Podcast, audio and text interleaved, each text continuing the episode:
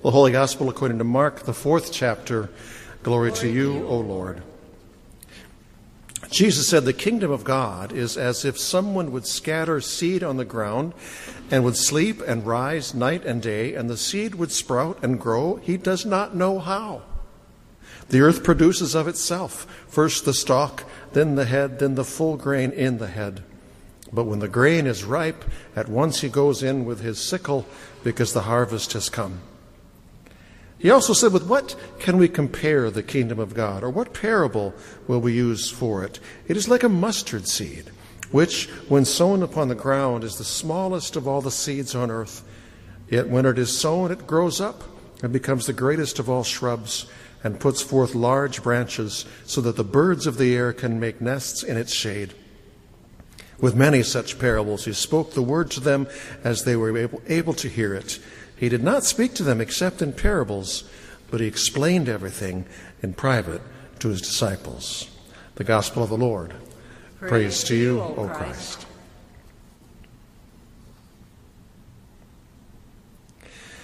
May the words of my mouth and the meditations of our hearts be acceptable unto you, O Lord, our Maker and our Redeemer. Amen. St. Paul writes So we are always confident even though we know that while we are at home in the body, we are away from the Lord, for we walk by faith, not by sight.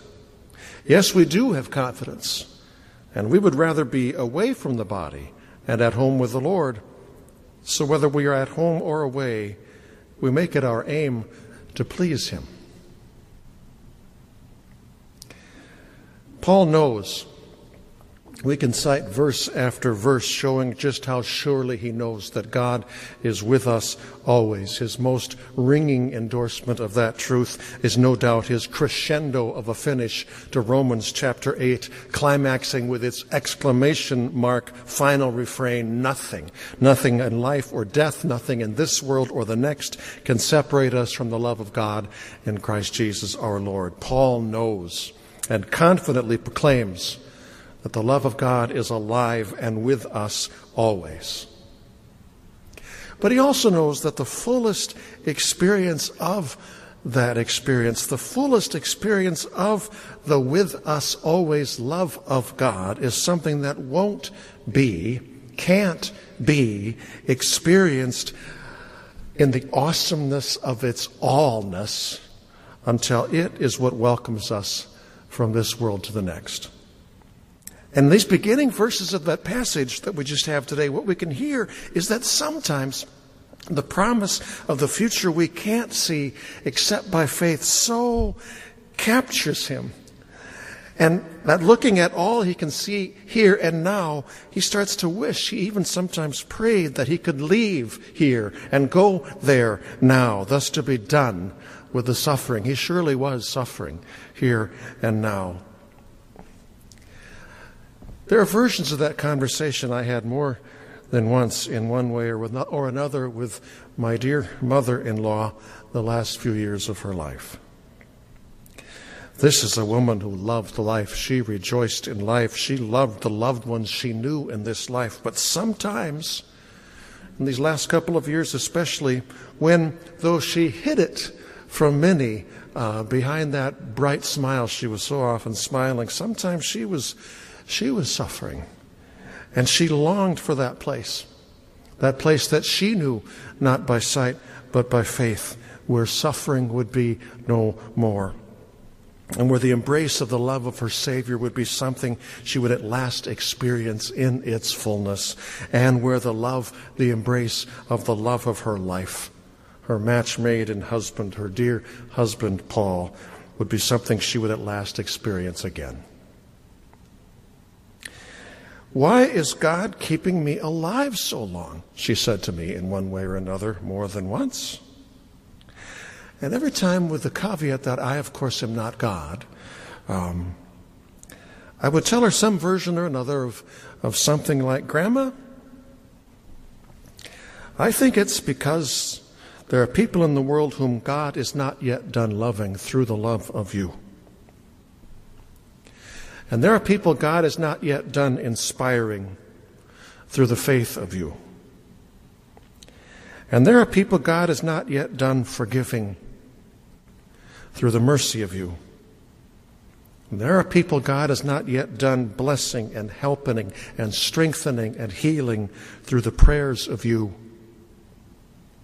And there are people God has not yet done growing in their own sense of gratitude through the thankfulness of you. And if you knew her at all, you know how she responded to me then. Every time, thank you, she would say. Every single time. Sometimes she would also say some version or another of, But I'm such a bother. Kathy and you have to do so much for me. And then I would say something like, Grandma, do you remember how Jesus washed his disciples' feet and then told them that love like that, servant love, is the greatest love there is? And she'd say, Yes.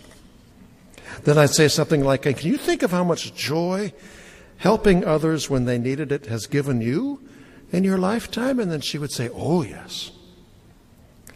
And then I would say something like, Grandma, the only way people can know the joy of helping others if there are others who need some help and are willing to accept some help.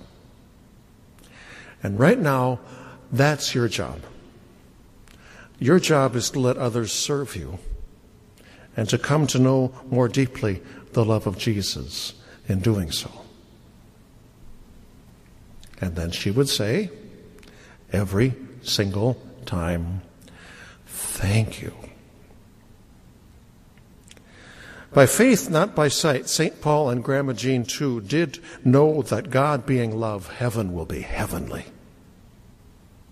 But St. Paul also knew, and my mother in law did too, that faithfulness is not only about trusting the promise of heaven, it is also about touching this sin wounded world with the love of heaven, which we've come to know because we've come to be known by Jesus. Paul continues, Therefore, knowing the fear of the Lord, we try to persuade others, but we ourselves are well known to God. And I hope that we are also well known to your consciences. We are not commending ourselves to you again, but we are giving you an opportunity to boast about us so that you may be able to answer those who boast in outward appearances and not the heart. For if we are beside ourselves, it is for God. If we are in our right mind, it is for you. For the love of Christ urges us on, because we are convinced that one has died for all, therefore all have died. And he died for all, so that those who live might live no longer for themselves, but for him who died and was raised for them. My goodness, there's a whole sermon series of stuff in those few verses. Let's just look at one thing. Paul's observation that we walk by faith rather than by sight actually has kind of a, a, flip side, second kind of connotation to it in his second letter to the connotation to the, to the Corinthians, a connotation which emerged from the fact that there were people in Corinth who had followed Paul to Corinth to try to undermine his work and usurp his authority and correct his teachings. Particularly, people like to correct that nagging thing he kept saying, which they knew wasn't true, and that is that we are saved by grace alone, through faith alone, not by being good enough on our own. And apparently, these, these never Paulers, I, made that up, but I kind of like that, never Paulers, who followed Paul after him were really impressive in their appearance and really dynamic in their speaking. And apparently, Paul wasn't. Indeed, it's only hinted at in Scripture, although it is hinted at in Scripture, but on some early on outside of Scripture sources, um, it is said straight on that Paul was actually very unimpressing in the kind of appearance he made by looking at him with words like these used a man of small stature and crooked legs, whose eyebrows met and had a hooked nose and a red, florid face and a bald and shining head, and who was three cubits tall, which is four feet six inches, which is shorter than Grandma Jean. People also pointed out that while he wrote a strong letter, when it came to climbing in the pulpit, he was actually kind of weak. Saint for crying out loud, Paul apparently wasn't a great speaker. In fact, some speculate that what he referred to in 2 Corinthians as some kind of a thorn in the flesh that afflicted him, even though he had asked God multiple times to take it away from him, might actually have been a speech impediment of some kind, that he stuttered, for example, maybe. The second connotation of walking by faith rather than by sight, people were judging Paul criticizing Paul, dismissing him and his words based on what they could see when they looked at him, as opposed to what they saw when they looked at others. Others who, Paul said, boast in outward appearance and not in the heart. Boasting in outward appearance and not in the heart. Nice that that doesn't happen anymore, right? We walk by faith and not by sight. In other words, here means not being fooled by what you see in others, or for that matter, what you see sometimes in yourself. Which Paul then adds on to by saying something so initially odd sounding and even actually off putting that the lectionary planners actually give us the option of omitting these next few verses, these verses being the verses where, where you heard them. Paul invites the Corinthians, rather than listening to the boasts of others, to boast about him. And I mean, you read that, it's like, okay, now what? He's, he's critical about people who, who do boast about themselves, but now he wants others to boast about he himself. This sounds kind of hypocritical. Until you look more closely and more broadly and you see what he's actually saying, at which point becomes not actually hypocritical, but actually well, kind of cool, I think.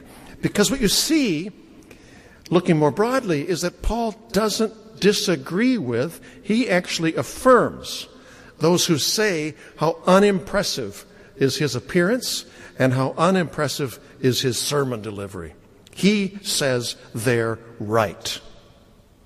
And he's therefore asking the Corinthians here to boast. This is kind of fun. He's asking the Corinthians to boast about the fact that he isn't anything to boast about.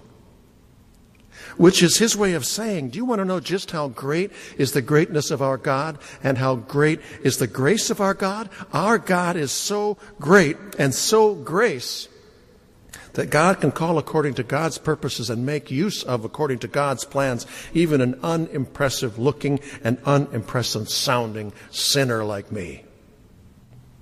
That is the sentiment which will lead Paul a few chapters down the road in 2 Corinthians. We'll hear it in a few weeks to observe that God's strength and God's power are never seen more powerfully perfect in God's world than they are when God meets us and makes use of us precisely in our weakness, even in the weakness of our sin. One of the most impressive things you can see about God, in other words, Paul says, is what God can do in the world precisely with unimpressive people. Which means you don't need to be a rock star to be a star in God's eyes.